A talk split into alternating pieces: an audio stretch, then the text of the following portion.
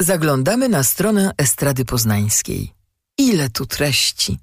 250 odcinków autorskich podcastów. To 10 000 minut nagrań. Dziś słucha ich ponad 50 000 osób. Są jeszcze sesje na żywo, kolejne muzyczne duety, teledyski i darmowe e-booki. A także 14 słuchowisk, w tym Adaś Kluska i Przygody Henia Humbaka. Za darmo. estradapoznań.pl. Dobra strona kultury. Nikt nas nie pytał, ale i tak się wypowiemy.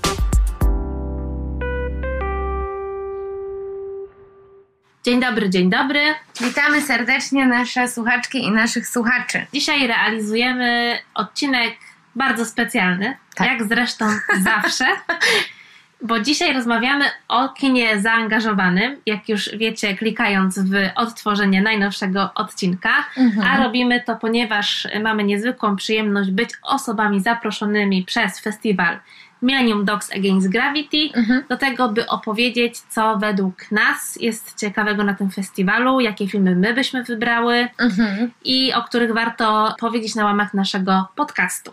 I tak, oczywiście nie wyczerpiemy tematu jak zawsze, odpowiemy asekuracyjnie, bo filmów jest bardzo dużo. Jest w Poznaniu samym będzie aż 15 sekcji, w których obejrzymy kilkaset filmów, więc my opowiemy dzisiaj o 5, wspomnimy jeszcze o kilku, więc generalnie możecie liczyć na to, że będzie chaotycznie, będzie po naszemu. No, ale wiecie, jakby jak jest tak przebogaty program, rzeczywiście jak widzicie na stronę mdag.pl, tak, millenniumdocsagainstgravity.pl w skrócie, no to zobaczycie, że ten program po prostu jest przebogaty, po prostu jest na każdy temat w zasadzie. Każdy znajdzie coś, moim zdaniem, co trafi w jego zainteresowania, no nie? Wiadomo, że jest to kino zaangażowane, tak jak już zapowiedziałyśmy w tytule, więc możecie się spodziewać bardzo wielu tematów trudnych, no bo po to się też robi, moim zdaniem, dokumenty, żeby nagłośnić pewne sprawy, które wymagają nagłośnienia. Pewnie, że fajnie by było mieć tylko pozytywny feed na swoim wallu i w swoich social mediach, ale i fajnie by było mieć media, które pokazują tylko dobre wiadomości, no ale niestety tak nie jest. I tak to nie działa. Tak to nie działa i trzeba po prostu z pewnymi sprawami się zmierzyć. Mi się wydaje, że ten festiwal jest dobrym sposobem na to, żeby z trudnymi tematami się zmierzyć, bo dostajemy dawkę dobrze przygotowanych filmów, zresearchowanych, przygotowanych przez ludzi, którzy poświęcili temu, by te filmy stworzyć, dużo czasu, dokonali reportażów, wywiadów, byli na miejscu, rozmawiali, wybrali bohaterów, rozmawiali z nimi i starają się stworzyć historie, które czegoś nas uczą, coś nam pokazują. Warto powiedzieć, że festiwal odbywa się na początku września, od 3 września dokładnie, w kilku miastach, tak, w Polsce. Praktyczne info teraz będzie. Praktyczne info. My mamy te przyjemność, że po raz drugi będzie w Poznaniu, w naszym ukochanym kinie Muza się odbywał ten festiwal i bardzo Was serdecznie zapraszamy. Sprawdźcie sobie na stronie ogólnej festiwalu, w jakich miastach on się odbywa, bo jest też na pewno i Bydgoszcz, i jest Warszawa, więc naprawdę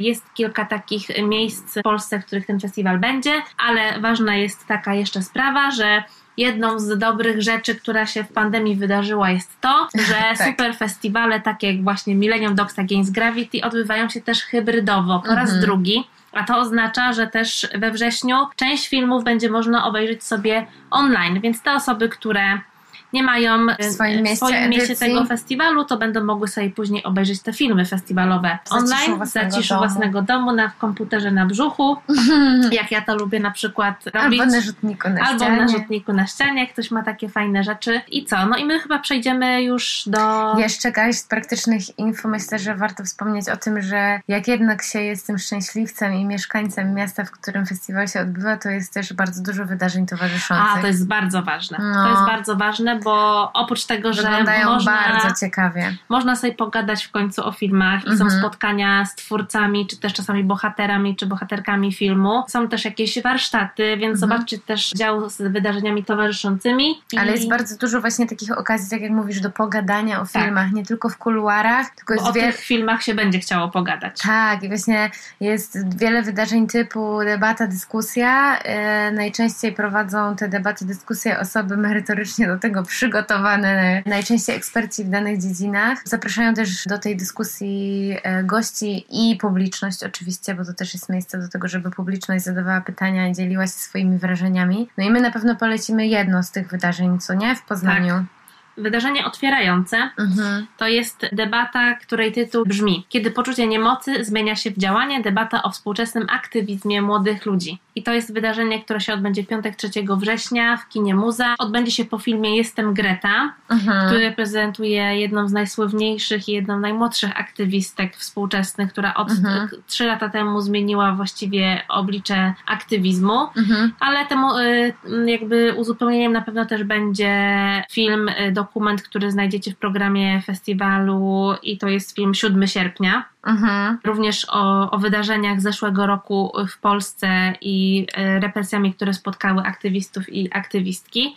Tak. No i gośćmi i gościniami tego spotkania poznańskiego będą osoby związane z młodzieżowym strajkiem klimatycznym czy kampanią przeciwko homofobii, a poprowadzi spotkanie Maja Staśko, więc na pewno będzie bardzo ciekawie. Jakby z mojego doświadczenia festiwalowego, uczestnictwa tam, to no jest wiele filmów, po których czasami nie chce się gadać, bo po prostu musisz sobie coś przetrawić, ale też warto sobie po prostu czasami usiąść i posłuchać, bo to też wiele układa w głowie i uzupełnia ci też niektóre wątki, które cię mniej lub bardziej poruszyły, albo które zrodziły w tobie jakieś tam znaki zapytania, czy nawet wykrzykniki, więc te spotkania w czasie festiwalu to jest też no taki fajny aspekt, że po prostu nie tylko siedzisz i oglądasz, ale też możesz się wymienić tym, co właśnie opowiedzieć sobie, co właśnie się zobaczyło. No właśnie, i też jakoś spróbować właśnie się z tym oswoić i tak jakby przytrawić za pomocą właśnie wspólnej rozmowy. Tak. No my też tak zrobiłyśmy, w sumie siadając do filmów i do oglądania, że jeden film postanowiłyśmy sobie obejrzeć razem. Tak. I to był właśnie film o aktywistkach. To był właśnie film o aktywistkach, no bo stwierdziłyśmy, że będzie to idealny film dla nas.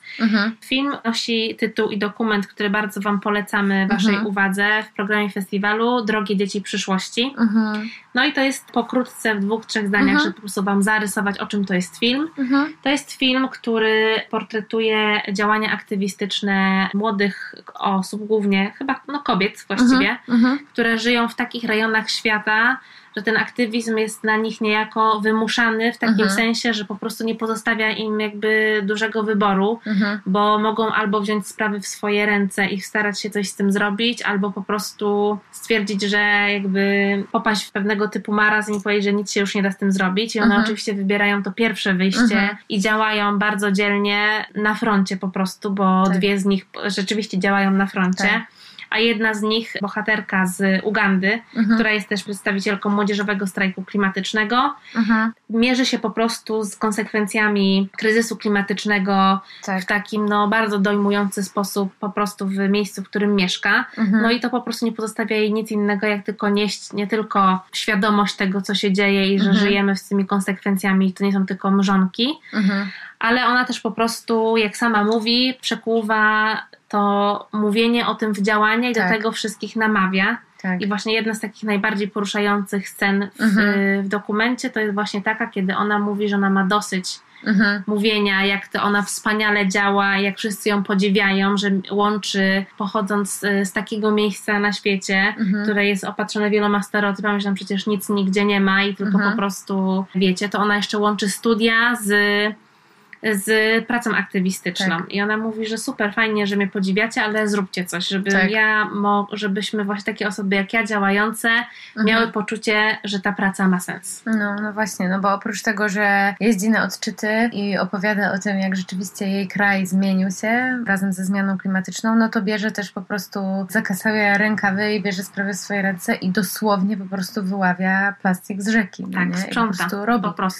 Po prostu robi, nie tylko gada, ale i robi, więc mówi po prostu, zresztą tak jak Greta, dosyć gadania, po prostu weźmy się do roboty, no nie? Natomiast dwie pozostałe bohaterki, jedna z Chile, druga z Hongkongu, no tak jak powiedziałaś, po prostu są na froncie, no nie? Protest, na który idą w kasku, w goglach, bo po prostu muszą się bronić przed brutalnymi represjami też ze strony po prostu służb porządkowych, no nie? Tak, no i chcą mieć wpływ na to, w jakim miejscu będą żyły, jak będzie wyglądało ich życie po prostu. Tak, nie? Bo ich życie drogich dzieci przyszłości. Tak, te drogie dzieci przyszłości walczą o to lepsze jutro, jak jakkolwiek patetycznie to brzmi, no tak jest, to tak po prostu jest. No. I ten dokument świetnie to pokazuje. Nie jest to oczywiście łatwa lektura filmowa, ale wydaje mi się, że jakby trzeba ten film obejrzeć chociażby dlatego, żeby po prostu docenić pracę tych osób i też tych osób, które decydują się na realizację takich dokumentów, bo mamy też dokument 7 sierpnia, który też jakby portretuje bardzo ważne wydarzenia w Polsce zeszłoroczne, kiedy ta nagonka na osoby LGBT+. Przelała krople czarę goryczy. Kiedy to na ulicach jeździły nie tylko homofobiczne ciężarówki, ale też właściwie trudno powiedzieć pro-life, bo te trudna nazwa, dla mnie właśnie tutaj jest... No to nie ta nazwa. To nie są osoby pro-life. To nie są osoby, które są za życiem. Tak. No to wiecie już, jakie po prostu jakie ciężarówki jeździły, no i te są osoby, które się temu po prostu sprzeciwiły, no i zostały aresztowane i osoby... I też się spotkały właśnie. Znaczy została wtedy Margo aresztowana i osoby, które się wypowiadają też w tym filmie. No, tak, nie? Też po prostu wyszły na ulicę w jej obronie, by dać wyraz solidarności, zostały wówczas brutalnie potraktowane przez policję, aresztowane i opowiadają właśnie o tym doświadczeniu. No więc myślę, że fajnie obejrzeć te dwa filmy też w zderzeniu. Cieszę się, że tak to zrobiłyśmy, bo ten film Drogie Dzieci Przyszłości pokazuje nam realia w bardzo odległych od nas krajach, a 7 sierpnia pokazuje nam to, co się stało nie tak dawno w Polsce i też dużo rzeczy uświadamia. Wydaje mi się, że to była bardzo głośna sprawa, ale też, że dochodziła do nas wiedza, wiesz, pokawałkowana gdzieś tam w mediach. To była sensacja też. Ja cieszę się, że to obejrzałam i sobie to uporządkowałam w pewnym sensie, no nie? Tak. Że też śledziłam wtedy te wydarzenia, ale że... To jest zresztą bardzo krótki dokument, ten 7 sierpnia. I że dobrze to obejrzeć, no to też głupio powiedzieć, bo jednak smutny jest to film. Smutna. Ale no właśnie to zderzenie, to, co tam, to, co tutaj, jednak są pewne elementy wspólne. Te filmy i myślę, że ta dyskusja też, o której wspomniałyśmy, będą też o tym, jak działać, jak być aktywistą i jak się nie poddawać. Tak, no ale też jakie są konsekwencje tego i o tym pewnie... Z czym trzeba się liczyć, z takim wypaleniem, ale też z takim po prostu czasami lękami, bo te bohaterki i bohaterzy opowiadają o tej traumie też związanej z tymi przeżyciami, aresztowaniami i jakimiś takimi uszczerbkami, nie tylko takimi fizycznymi, ale też po prostu psychicznymi na ich zdrowiu, o czym nie myślimy już jakby rok praktycznie, no ponad rok po tych wydarzeniach. Więc, a też bardzo wiele te wydarzenia zmieniły i właśnie nagłośniły. Oczywiście, że tak, no bo to jakby pokazuje też siłę po prostu ludzi, nie? No bo to od nich się zaczyna zmiana i to oni powinni decydować, jak się wygląda, w jakim kraju chcą żyć, a nie ta garstka tych żałosnych polityków. Ej, woman! Ale też można powiedzieć, że aktywizmów jest wiele. Jest. I trzeba trochę łączyć strategię, no nie? Z jednej strony raising awareness, tak? Pokazywanie, nagłaśnianie pewnych problemów, mówienie o nich, cały czas wrzucanie ich do tak zwanego mainstreamu, do mediów, do social mediów, robienie też rzetelne przygotowywanie się, robienie jakby dokumentów, które pokazują, chciałam powiedzieć obiektywnie, ale w ogóle nie wierzę w obiektywizm, no ale wiesz, o co mi chodzi, że rzetelnie są przygotowane, tak? Pokazują różne punkty widzenia, bez roszczenia sobie prawa do obiektywności. Tak. Bo...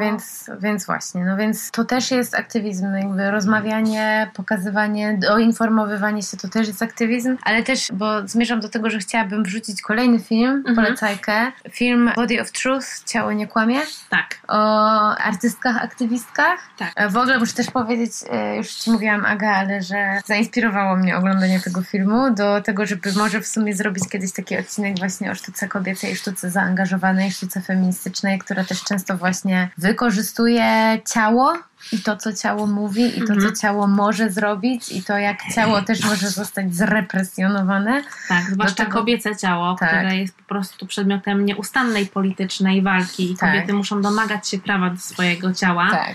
I właśnie o tym też mówią te artystki, które są bohaterkami tego dokumentu. Ja je teraz szybko wymienię na jednym tchu. Marina Abramović, Shirin Neshat, Sigalit Landau i Katharina Ziverding. Tak, każda z nich jest inna, ale tworzy innego rodzaju sztukę, ale na pewno łączy je takie doświadczenie związane z ciałem i tym, żeby opowiedzieć poprzez ciało o swoim jakimś traumatycznym doświadczeniu, o trudnym doświadczeniu. Mhm. I to jest też właśnie bardzo wymowne, że używają do tego właśnie swojego ciała. Mhm. I jak pokazując właśnie i dając taki duży wyraz, wydaje mi się właśnie wolności, żeby decydować w końcu o swoim ciele i o tym, co zrobię z tym ciałem. I są takie prace, jak na przykład prace Mariny Abramović, które pewnie akurat większość osób może kojarzyć. Przynajmniej kojarzy nazwisko, no tak, nie? No to są takie prace, które bardzo często są, na przykład ja nie mogę patrzeć. Ja też nie mogę. Dla mnie to jest bardzo trudna sztuka, że patrzeć na taki, że ktoś decyduje się sam sobie ból zadawać. Tak, na przykład ciąć się żyletką. Na przykład. Na oczach. I są różne wyrazy tego eksploatowania swojego ciała. I oczywiście to jest decyzja tej artystki, w jaki sposób to robi i tak dalej, i stoją za tym bardzo ważne postulaty. No i Marina Abramović to jest artystka z bardzo dużym dorobkiem, która działa na scenie artystycznej od bardzo wielu lat i ma ze sobą rozmaite projekty, więc to jest na pewno warto zapoznać się z jej historią i usłyszeć, co ona ma na ten temat do powiedzenia. Ja znałam też Shirin Neshat i ja bardzo akurat ją lubię. Ona jest portrecistką, fotografką, fotografuje kobiety. Ona jest z Iranu i ona fotografuje kobiety, oddając im właściwie w tych fotografiach taką wolność, żeby przedstawić je takimi, jakimi one chcą być widziane, takimi też, jakie ona je widzi, przez to, że też jest kobietą, że na przykład mają wspólnotę doświadczeń i też ona po prostu pokazuje też takie kobiety, dla których nie ma teoretycznie miejsca w tej przestrzeni, nie tylko sztuki, ale też społeczno-kulturowej, o których się nie mówi. I no to jest niesamowite. Ona też według mnie, nie wiem, czy dobrze muszę to sprawdzić, że zrobiła też kiedyś film. Możliwe, a mi się podobało to, co ona mówiła w tym filmie właśnie, że tematem jej sztuki są kobiece ciała w relacji z wiarą religijną. Tak.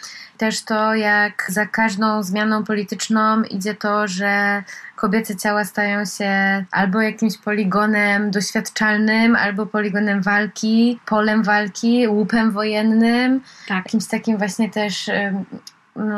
Tak, no ona właśnie mówiła, że bardzo łatwo prześledzić to, że jakby czy jakaś taka sytuacja związana z zmianą ustroju, reżimu politycznego zazwyczaj ma odzwierciedlenie w represjonowaniu właśnie kobiecych ciał, że to się odbija na tym, w jaki sposób kobiety mają wyglądać. No i jakby, żeby nie szukać daleko, teraz sytuacja w Afganistanie nam doskonale pokazuje zdjęcia dziennikarki jeszcze z zeszłego roku, korespondentki, i w dzień po wejściu talibów do Afganistanu pokazują jakby dobitnie tę sytuację związaną z noszeniem burki. Z noszeniem burki, ale i też... dopasowywaniem się do reżimu politycznego. Tak. Nie? No ale wiesz, noszenie burki to jedno, nie? To powiedzmy, że to może być kwestią wyboru, chociaż tak, nie tam. Tak, nie w tej sytuacji, tam, oczywiście. Nie w tej sytuacji, ale no po prostu burka jest tylko jakimś symbolem. Tak. Ale to, co wszystko, wszelkie zmiany polityczne, które idą za tym, brak dostępu do edukacji, brak w ogóle praktykowania wolności przez kobiety, no to jest zupełnie inna rzeczywistość. I burka jest tutaj tylko symbolem, no nie? Ale ten film właśnie, bo wymieniłyśmy już dwie artystki, omówiłyśmy trochę, ale jest też tam właśnie Katharina, jeszcze jedna, ta z Izraela. Sigalit Landau. I ja chciałam powiedzieć, że ten film w ogóle bardzo fajnie prezentuje ich sztukę. Pokrótce pokazuje, skąd ta sztuka się wywodzi, co jest w ich praktyce artystycznej najważniejsze. No i one bardzo też chyba dlatego, że są takimi artystkami, które od wielu lat właśnie są aktywne, no nie? I mają jakąś drogę już za sobą. One w bardzo mądry sposób też mówią o tym. Ten film jest pełen takich fajnych przemyśleń, fajnych refleksji. Tak. Na przykład ta Katharina mówi właśnie o tym, że obowiązkiem artystki jest przypominać, ostrzegać, dawać do myślenia, no nie?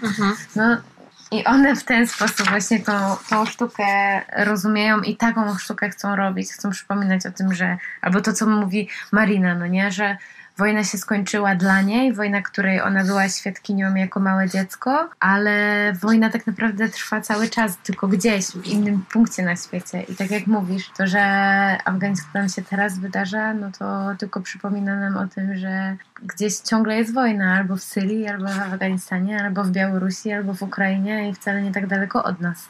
Tak, niestety, ale żeby jednak zakończyć jakimś dobrym akcentem tę opowieść, to mi się też jeszcze bardzo podobało w tym dokumencie to, że on skupia się na takich i portretuje, przypomina o takich artystkach, które są obecne już od bardzo wielu lat na scenie artystycznej i swoje jakby takie największy szczyt ich aktywności artystycznej był na przykład w latach 70., 80., więc jakby są to dojrzałe kobiety, które jakby cały czas prowadzą to życie artystyczne, działalność artystyczną i ja mam wrażenie, że ciągle jest mało takich obrazów kobiet, które jakby są dojrzałymi kobietami, artystkami i nie idą właśnie na emeryturę, tylko właśnie cały czas działają, są aktywnie, społecznie, politycznie, tworzą, komentują. Są doceniane i są dopuszczone do głosu. Dokładnie, no i jakby, że to jest też ta doreprezentacja nie tylko kobiet, ale też kobiet w pewnym wieku, bo jakby według mnie ciągle tego brakuje, żeby jednak te obrazy kobiet nie były w takich przedziałach wiekowych pokazywane i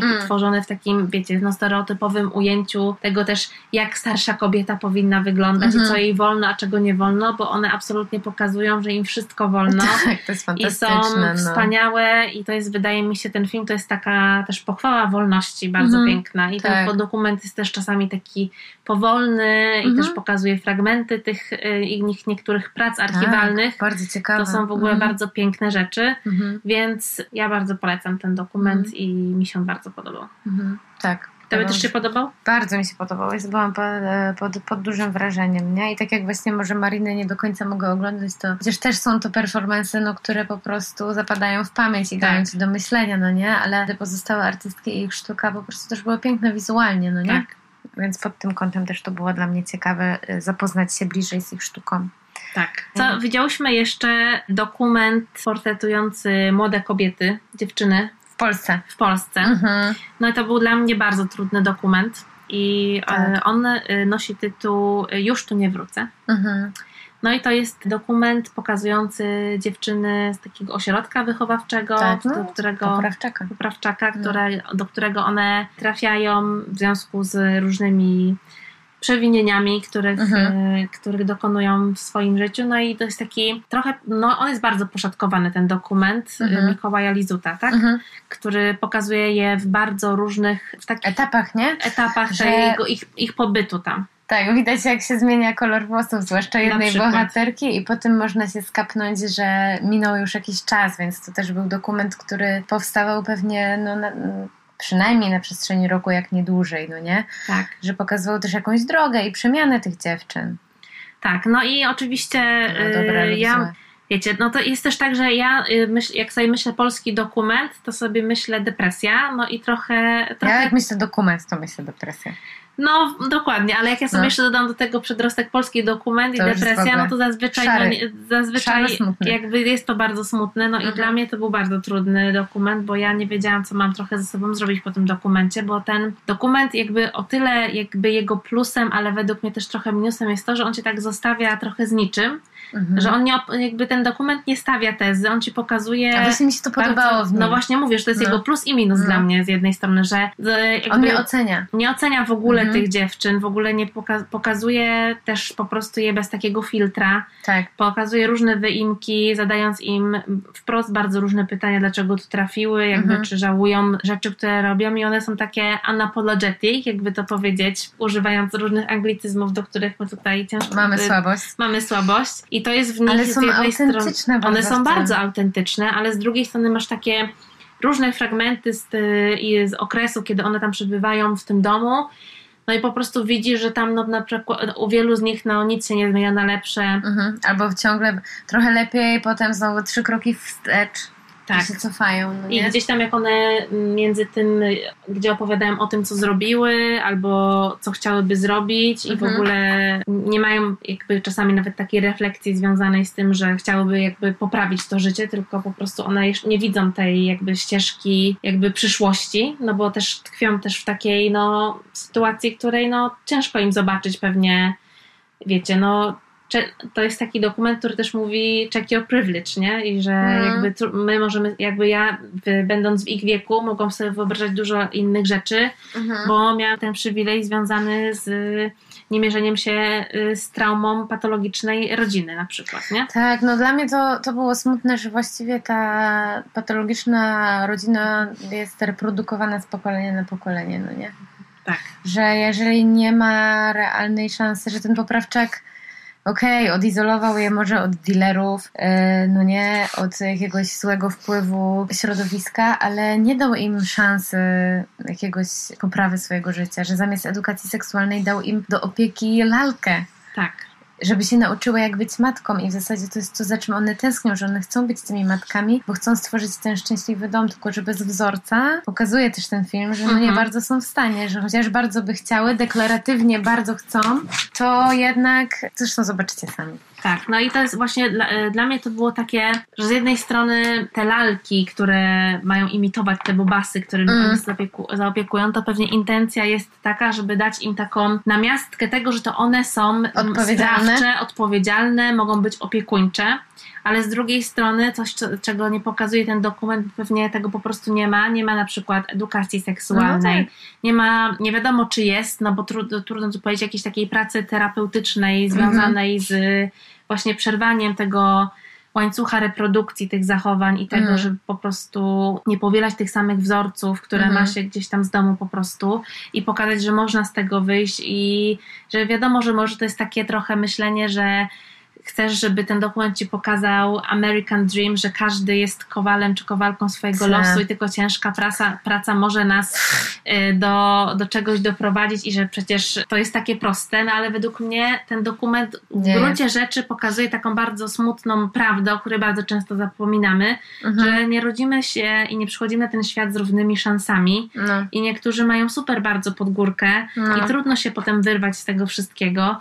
I no, historie tych dziewczyn i ich taka niefiltrowana szczerość no, sprawiają, że no, naprawdę jest ciężko na to patrzeć, bo po prostu widzisz potencjał w tych dziewczynach, że to są w ogóle no, dziewczyny, które każda z nich jest wyjątkowa, jest bystra, i po prostu przez to, że urodziły się w takim miejscu, w takiej rodzinie, bardzo prawdopodobnie nikt nigdy nie wydobędzie ich potencjału. No. A z pomocą na pewno nie przychodzi społeczeństwo, które reprodukuje na nie wzorce związane z tym, że powinny być matkami i w ogóle sukcesem będzie, jak ledwo skończą szkołę. Nie? No jest tak. Więc ten dokument jest bardzo smutny. Jest smutny.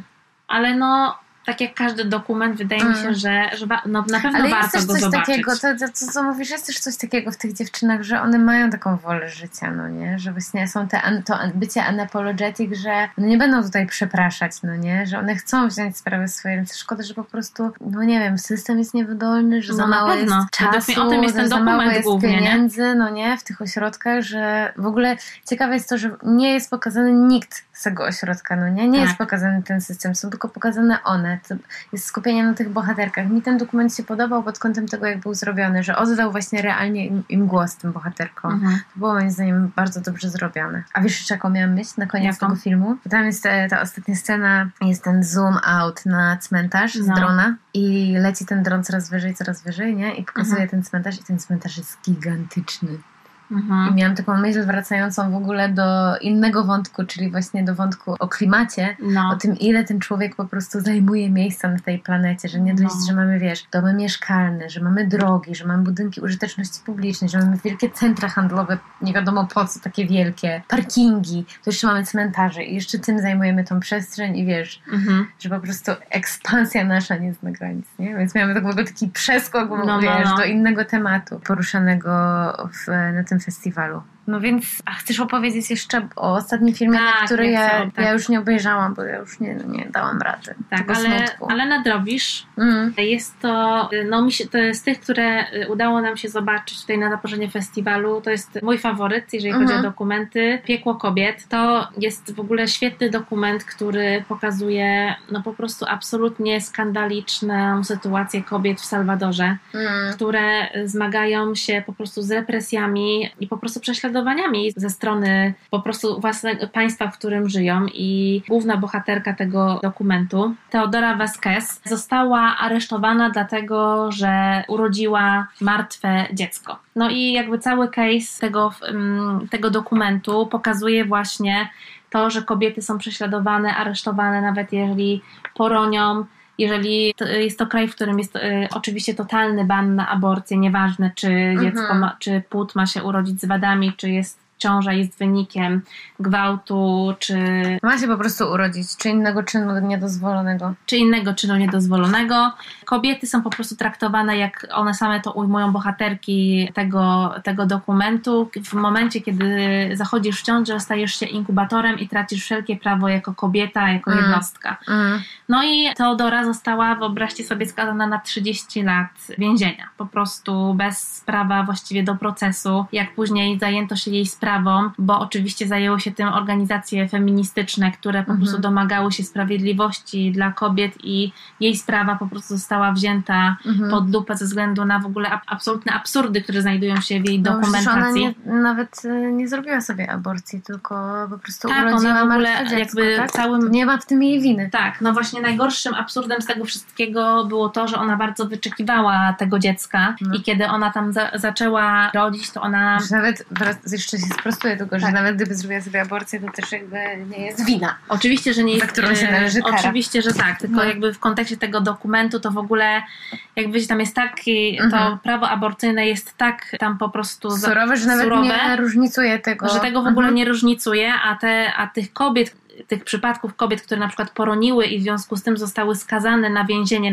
na przykład 30 lat, bo to jest w ogóle mnóstwo takich przypadków, no to jest w ogóle jeszcze bardziej absurdalne, a są wśród nich kobiety, które na przykład właśnie straciły tę możliwość posiadania dziecka, na przykład wyczekiwały tych dzieci. To nie była jakby ich wina, że one po prostu nie donosiły tej ciąży, a Teodory przypadek był o tyle jakby bolesny, że ona w ogóle bardzo czekała na to dziecko. Kiedy doszło do tego porodu, ona tam po prostu straciła przytomność, zasłabła i dzwoniła na policję, żeby jej pomogli. No i kiedy oni przyjechali, to ona się ocknęła i ona po prostu już do niej samej dopiero dotarło, że to dziecko nie żyje, więc została tam po prostu oskarżona o zabójstwo. Wiecie, w jej papierach widnieje, że ona utopiła to dziecko, a w miejscu, w którym ją znaleziono, tam w ogóle nie było nawet możliwości utopienia tego dziecka i prawdopodobnie sekcja wykazała, że tam w ogóle nie było, że przyczyną śmierci nie było utopienie. Więc tam naprawdę w tych papierach, jakby ktoś się w ogóle przeczytał, to jak powiedział ten prawnik, który zajął się jej sprawą, no to okazuje, że tam się nic nie klei. No i ta historia oczywiście jest i cały ten dokument jest bardzo ciężki, ale niesie tą iskierkę nadziei, bo Teodora właśnie stała się takim symbolem walki o swoje prawo do wolności i o to, że warto walczyć o siebie, no bo ona ostatecznie po 10 latach i 7 miesiącach opuściła więzienie i stała się też tym symbolem zmiany i stała się też aktywistką, jakby po raz kolejny wracamy do głównej osi tej rozmowy chyba, stała się aktywistką i doprowadziła też wraz oczywiście z innymi kobietami, z organizacją feministyczną działającą tam na miejscu, oczywiście też przy wsparciu Amnesty International ogromnym, do uwolnienia jeszcze kolejnych 12 kobiet, bo tam hasłem sztandarowym było, żeby uwolnić 17 kobiet, które ona tam poznała na miejscu w więzieniu i które jakby wraz z nią domagały się tej wolności i zajęto się tym jako takim pozwem też zbiorowym. Udało się właśnie kolejne uwolnić, no ale cały czas walka trwa. One też oczywiście stały się aktywistkami i też jakby cały czas walczą o prawa innych jeszcze kobiet, które zostały w tym więzieniu. Już oczywiście nie mówiąc o tym, i co też zobaczycie w tym dokumencie, w jakich warunkach te kobiety są przetrzymywane w tym więzieniu, że tych kobiet jest coraz więcej bardzo młodych. Więc i są też oczywiście tam takie wstawki pokazujące jakby tam, bo to jest ekstremizm, bo tego się inaczej nie da według mnie nazwać, tych osób pro-life, używając bardzo wielkiego cudzysłowia. Jest tam taki jeden polityk, który ma nazwisko Parker chyba, jeżeli się nie mylę, który po prostu tego się jakby nie da słuchać tego, co on mówi i to jest jakby, najgorsze jest to, że cały czas w tym, o tym właśnie o tych kobietach, o ich losach, o ich ciałach i o tym prawie do decydowania decydują mężczyźni i to ten dokument też bardzo dobrze pokazuje, a niestety w tych pro-life'owskich protestach wykorzystuje kobiety. To jakby jest jeszcze bardziej dojmujące, kiedy widzi się, że że tego prawa do wyboru, prawa do wolności kobietom zabraniają inne kobiety. I to jeszcze bardziej obnaża i pokazuje, jak właśnie działa patriarchat, jakie to jest w ogóle bardzo ciężkie, żeby sobie z tym poradzić i ogarnąć swoją głową. A w jakim to było kraju?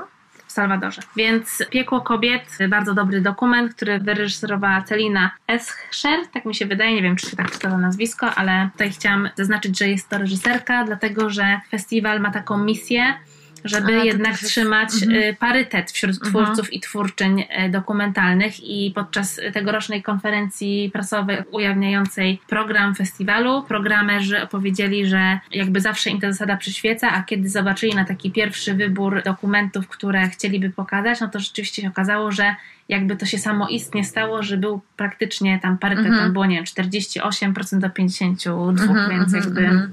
Więc jakby naprawdę super, że to jest jakby też jedna z ich misji i że to jakby, że ten festiwal pod bardzo wieloma względami nie tylko jakby mówi o pewnych wartościach, ale sam je wciela w życie, dlatego ja też bardzo zachęcam do wspierania tego festiwalu i do uczestniczenia w nim. I są też jeszcze dwa dokumenty, na które ja się na pewno wybieram i które byśmy chcieli polecić waszej uwadze i to jest Jacinta i Sabaya. I to są dokumenty portretujące też niezwykłe bohaterki, które niestety mierzą się z bardzo trudnymi przeciwnościami losu w krajach, w których żyją.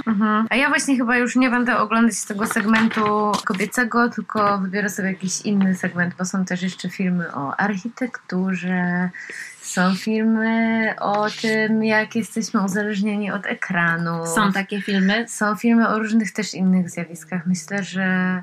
Nawet jak ktoś jest fanem Foo Fighters, to znajdzie dokument o Foo Fighters. No. Więc wracając do tego, że program pokazuje bardzo różnorodne kino dokumentalne, to zaangażowanie i to komentowanie rzeczywistości jest nie tylko realizowane przez pryzmat ten społeczno-polityczny, ale też po prostu zjawisk społecznych, czy portretowania też na przykład fenomenów muzyki, architektury, sztuki i też opowiada portrety ludzi takich jak Martin Luther King i pokazuje na przykład, wraca do sprawy morderstwa jakby w zupełnie jakby nowym podejściem. Więc jest też kilka takich podejść do spraw, które znamy od bardzo dawna. Nowe spojrzenie. Fakty. Dajcie sobie, bo to naprawdę jest potężna dawka wiedzy. No i warto po prostu chyba pójść, zobaczyć dobrze zrobione filmy dokumentalne, dowiedzieć się czegoś o tym świecie, coś lepiej zrozumieć. Tak. My się wybieramy, będziemy oglądać i w kinie, i online. I też te wydarzenia towarzyszące, które się w muzie dzieją, to naprawdę jest w czym wybierać. Nie tylko w muzie, bo każde miasto ma swoje towarzyszące wydarzenia, więc oczywiście my jako te poznanianki... My oczywiście myślę lokalnie. My lokalnie tutaj oczywiście bardzo polecamy, ale też jesteśmy przekonane, że wszystkie oddziały festiwalowe w innych miastach też realizują świetną misję tego festiwalu i dlatego odsyłamy was na stronę do wspierania super inicjatywy i tyle. Mam nadzieję, że jakiś tam dałyśmy wam mały psztyczek do tego, by swoją ścieżkę festiwalową zaplanować, a oczywiście pod opisem odcinka dodamy jeszcze na przykład linki albo tytuły filmów, na które my się wybieramy i które niektóre polecamy już teraz, a niektóre w ciemno. Dokładnie. Najwyżej będziemy się tłumaczyć potem. Albo i nie. Dobrze. To wszystko, Kasia? Tak, to wszystko. Dziękuję bardzo. Dziękuję bardzo. Do widzenia, do usłyszenia. Nikt nas nie pytał, ale i tak się wypowiemy. Producentem podcastu jest Estrada Poznańska. Wszystkie odcinki znajdziesz na estrada.poznan.pl.